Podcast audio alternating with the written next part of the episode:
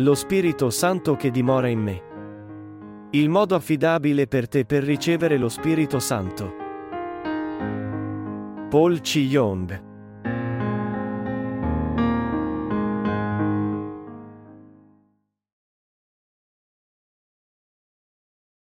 Lo Spirito Santo opera nell'ambito della parola della promessa di Dio. Atti 1, 4-8 Mentre si trovava a tavola con essi, ordinò loro di non allontanarsi da Gerusalemme, ma di attendere che si adempisse la promessa del Padre quella, disse, che voi avete udito da me, Giovanni ha battezzato con acqua, voi invece sarete battezzati in Spirito Santo, fra non molti giorni. Così venutisi a trovare insieme gli domandarono, Signore, è questo il tempo in cui ricostituirai il regno di Israele? Ma egli rispose, Non spetta a voi conoscere i tempi e i momenti che il Padre ha riservato alla sua scelta, ma avrete forza dallo Spirito Santo che scenderà su di voi e mi sarete testimoni a Gerusalemme, in tutta la Giudea e la Samaria e fino agli estremi confini della terra. La presenza dello Spirito Santo è un regalo di Dio o è dato dagli sforzi fatti per conto proprio? Esso è un dono dato alla persona che riceve il perdono dei suoi peccati, e contiene il significato dell'adempimento della promessa di Dio. Una volta io ebbi l'esperienza di ricevere le fiamme di qualcosa di simile allo Spirito Santo attraverso la preghiera. Ma queste fiamme non durarono a lungo, e presto si spensero di fronte al peccato accumulato. Tuttavia, ora voglio mostrarvi la verità sullo Spirito Santo, che dimorerà in noi per l'eternità, non attraverso il falso spirito facilmente spento dal peccato, ma attraverso il vero Vangelo. Lo Spirito Santo che vi presenterò ora attraverso questo messaggio non è qualcosa che potete ricevere attraverso le preghiere, ma solo attraverso la fede nel Vangelo dell'acqua e dello Spirito. Io voglio guidarvi a ricevere la presenza dello Spirito Santo attraverso questo libro. Voi vi renderete conto che lo Spirito Santo ispira il messaggio che vi sto consegnando. È un desiderio assoluto di Dio che noi riceviamo la presenza dello Spirito Santo in questo tempo. Voi potete apprendere la presenza dello Spirito Santo e riceverlo attraverso questo libro. Se questo libro non è abbastanza per voi, vi consiglio di leggere i due libri da me pubblicati precedentemente. Voi riceverete la fede perfetta davanti a Dio attraverso questi libri. Molti cristiani cercano di ricevere lo Spirito Santo come se egli scendesse sui discepoli di Gesù il giorno della Pentecoste. Alcune persone hanno guadagnato grandi somme di denaro sfruttando questo metodo. Essi ritengono che lo Spirito Santo sia qualcosa che si possa ottenere attraverso lo sforzo umano. Essi vogliono avere visioni, eseguire miracoli, udire la voce di Gesù, parlare in lingue, sanare le malattie e cacciare i demoni. Tuttavia, essi hanno il peccato nei loro cuori, e sono sotto l'influenza degli spiriti malvagi. Efesini 2, 1-2. Anche ora molti continuano a vivere senza sapere di essere sotto il potere degli spiriti malvagi. È per questo che Satana attira e inganna le persone usando ogni tipo di metodi come prodigi e miracoli che sono in realtà solo illusioni. Gesù ordinò ai suoi discepoli di non allontanarsi da Gerusalemme, ma di attendere che si adempisse la promessa del Padre, Atti 1 e 4. Il ricevimento dello Spirito Santo rivelato negli atti non avviene attraverso esperienza, devozione o e preghiere di pentimento, ma attraverso le attesa della promessa di Dio e di dare loro lo Spirito Santo. Quello che dobbiamo apprendere da questo passaggio è che la presenza dello Spirito Santo non avviene attraverso le disperate preghiere degli uomini. Esso è un dono di Dio, che si può ottenere solo attraverso la fede completa nel meraviglioso Vangelo dell'acqua e dello Spirito, che Dio Padre e Gesù Cristo diedero all'umanità. La vera presenza dello Spirito Santo avviene attraverso la fede nel Vangelo che Gesù Cristo ci diede. Dio ci diede la verità dell'acqua e dello Spirito in modo che potessimo ricevere la presenza dello Spirito Santo. 1 Giovanni 3, 3-5. La frase è la promessa dello Spirito Santo e appare molte volte nel Nuovo Testamento. Pietro dice nel suo sermone, Atti 2, 38-39 e sul battesimo dello Spirito Santo il giorno della Pentecoste. Dio ha promesso di dare lo Spirito Santo a quelli che ricevono il perdono dei peccati come risultato del credere nel meraviglioso Vangelo. La presenza dello Spirito Santo è un dono dato a coloro che ricevono il perdono dei loro peccati, e contiene il significato dell'adempimento della promessa di Dio. Lo Spirito Santo nel Nuovo Testamento non è qualcosa che can si può ottenere attraverso il compromesso tra Dio e gli uomini, ma è un dono promesso da Dio. Pertanto, la presenza dello Spirito Santo, come è rivelata negli atti, non è qualcosa che si possa ottenere attraverso la preghiera, Atti 8, 19-20. Lo Spirito Santo viene solo a coloro che credono nel Vangelo dell'acqua e dello Spirito che ci diede Gesù. Gesù promisse ai suoi discepoli di mandare lo Spirito Santo in modo che potessero avere la presenza dello Spirito Santo.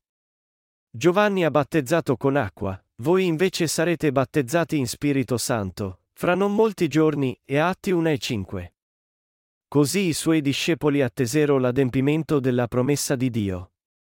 Guardando alle credenze di coloro nella Bibbia che ricevettero la presenza dello Spirito Santo, noi ci rendiamo conto che ciò avvenne non attraverso i loro sforzi ma secondo la volontà di Dio. La presenza dello Spirito Santo che venne sui discepoli in atti non avvenne sulla base dell'impegno umano o dei raggiungimenti spirituali. La venuta dello Spirito Santo sui suoi discepoli, come era scritto negli atti, presto si avverò. Fu proprio come Gesù aveva detto, fra non molti giorni. Questa fu la prima benedizione al tempo della Chiesa primitiva. Guardando alle scritture, possiamo vedere che la promessa di Dio non si adempì attraverso il digiuno, le preghiere o il sacrificio di sé, ma attraverso la fede in Gesù. Dopo l'ascensione di Gesù, i credenti ricevettero il perdono dei peccati e la presenza dello Spirito Santo allo stesso tempo. Lo Spirito Santo scese sui discepoli di Gesù improvvisamente dal cielo. Mentre il giorno di Pentecoste stava per finire, si trovavano tutti insieme nello stesso luogo, e Atti 2 e un minuto. I discepoli di Gesù si riunirono poiché essi aspettavano l'adempimento della promessa di Dio di mandare loro lo Spirito Santo. E lo Spirito Santo finalmente venne su di loro. Venne all'improvviso dal cielo un rombo, come di vento che si abbatte gagliardo, e riempì tutta la casa dove si trovavano. Apparvero loro lingue come di fuoco che si dividevano e si posarono su ciascuno di loro. Ed essi furono tutti pieni di Spirito Santo e cominciarono a parlare in altre lingue come lo Spirito dava loro il potere d'esprimersi. Atti 2, 2-4 Lo Spirito Santo scese su di loro e improvvisamente dal cielo. Qui la parola improvvisamente significa che ciò venne fatto non attraverso la volontà umana. Inoltre, la frase è dal cielo e spiega da dove venne lo Spirito Santo, e contrasta anche l'idea che la presenza dello Spirito Santo si possa ottenere attraverso la volontà o gli sforzi umani. La frase è dal cielo e mostra che dire che lo Spirito Santo si possa ottenere attraverso le preghiere è una pretesa fraudolenta. In altre parole, dire che lo Spirito Santo venne improvvisamente dal cielo significa che la presenza dello Spirito Santo non avviene attraverso i mezzi terreni, come il parlare in lingue o il sacrificio di sé. I discepoli di Gesù dapprima parlarono in lingue per predicare il meraviglioso Vangelo ai popoli di tutte le nazioni. Il motivo di ciò era consentire loro di predicare il Vangelo agli ebrei che parlavano lingue straniere nella loro lingua attraverso l'aiuto dello Spirito Santo. Le persone di ogni nazione udirono le lingue parlanti dei discepoli nella propria lingua, anche se la maggior parte dei discepoli veniva dalla Galilea. Apparvero loro lingue come di fuoco che si dividevano e si posarono su ciascuno di loro. Ed essi furono tutti pieni di Spirito Santo, Atti 2, 3-4. Qui dobbiamo prestare particolare attenzione alla frase, lo Spirito Santo e si posò su ciascuno di loro. I discepoli, in attesa della venuta dello Spirito Santo in un solo luogo, già credevano nel Vangelo della rinascita d'acqua e di Spirito. Molti cristiani oggigiorno fraintendono questa parte del passaggio, credendo che la venuta dello Spirito Santo si verifichi con un suono come il soffio del vento mentre essi stanno pregando. Tuttavia, questo è un fraintendimento dello Spirito Santo che nasce da ignoranza e confusione. Lo Spirito Santo fa tali suoni quando viene sulle persone? No. Quello che le persone sentono con le proprie orecchie sono suoni che Satana fa quando divora le anime delle persone. Egli fa questi suoni quando agisce con illusioni, voci simulate e falsi miracoli nel tentativo di gettare le persone nella confusione fingendo di essere lo Spirito Santo. Le persone scambiano queste cose per la prova della venuta dello Spirito Santo. Esse pensano anche che lo Spirito Santo venga con un suono e SHHH è come quello di un vento potente. Essi vengono ingannati dai demoni. La venuta dello Spirito Santo riportata negli atti fu conseguita solo attraverso la fede nel meraviglioso Vangelo. La fede di Pietro, 1 Pietro 3:21, e fu abbastanza perfetta da consentirgli di ricevere la presenza dello Spirito Santo mettendo in rilievo gli incidenti della prima Pentecoste negli Atti 2, Dio vuole enfatizzare la verità che lo Spirito Santo venne su di loro perché essi già credevano nel Vangelo dell'acqua e dello Spirito. Ma le persone solitamente pensano alla Pentecoste come al tempo in cui lo Spirito Santo scende dal cielo con alcuni segni sovrannaturali e con clamore tumultuoso. È per questo che oggigiorno negli incontri di risveglio, si crede che uno possa ricevere lo Spirito Santo attraverso preghiere frenetiche, digiuno, o l'imposizione delle mani. Fenomeni come la possessione diabolica, gli svenimenti, la caduta in trance per diversi giorni, o il tremare in maniera incontrollata non sono opere dello Spirito Santo. Lo Spirito Santo è un essere razionale e non trascura la personalità umana. Egli non si comporta in maniera insolente nei confronti dell'uomo perché egli è Dio persona che possiede intelligenza, emozione e volontà. Egli viene sulle persone solo quando esse credono nelle parole del Vangelo dell'acqua e dello Spirito, Atti 2 e 38. Pietro testimoniò che lo Spirito Santo era venuto sui discepoli secondo la predizione del profeta Gioele. Si trattava dell'adempimento della promessa di Dio, chi diceva che lo Spirito Santo sarebbe sceso su coloro che ricevono la remissione dei loro peccati.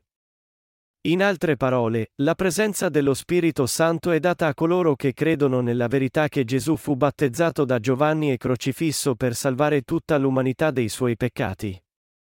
Il sermone di Pietro, insieme alla profezia di Gioele, ci mostra che dobbiamo sapere perché Gesù fu battezzato e perché dobbiamo credere in ciò.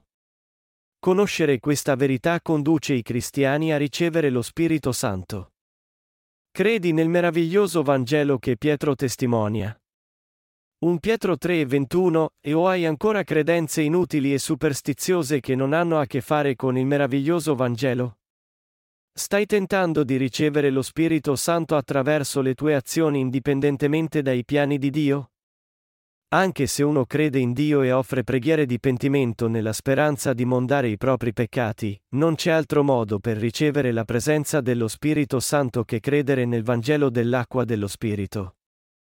Stai ancora attendendo la presenza dello Spirito Santo, pur non avendo nessuna conoscenza del Vangelo dell'acqua e dello Spirito?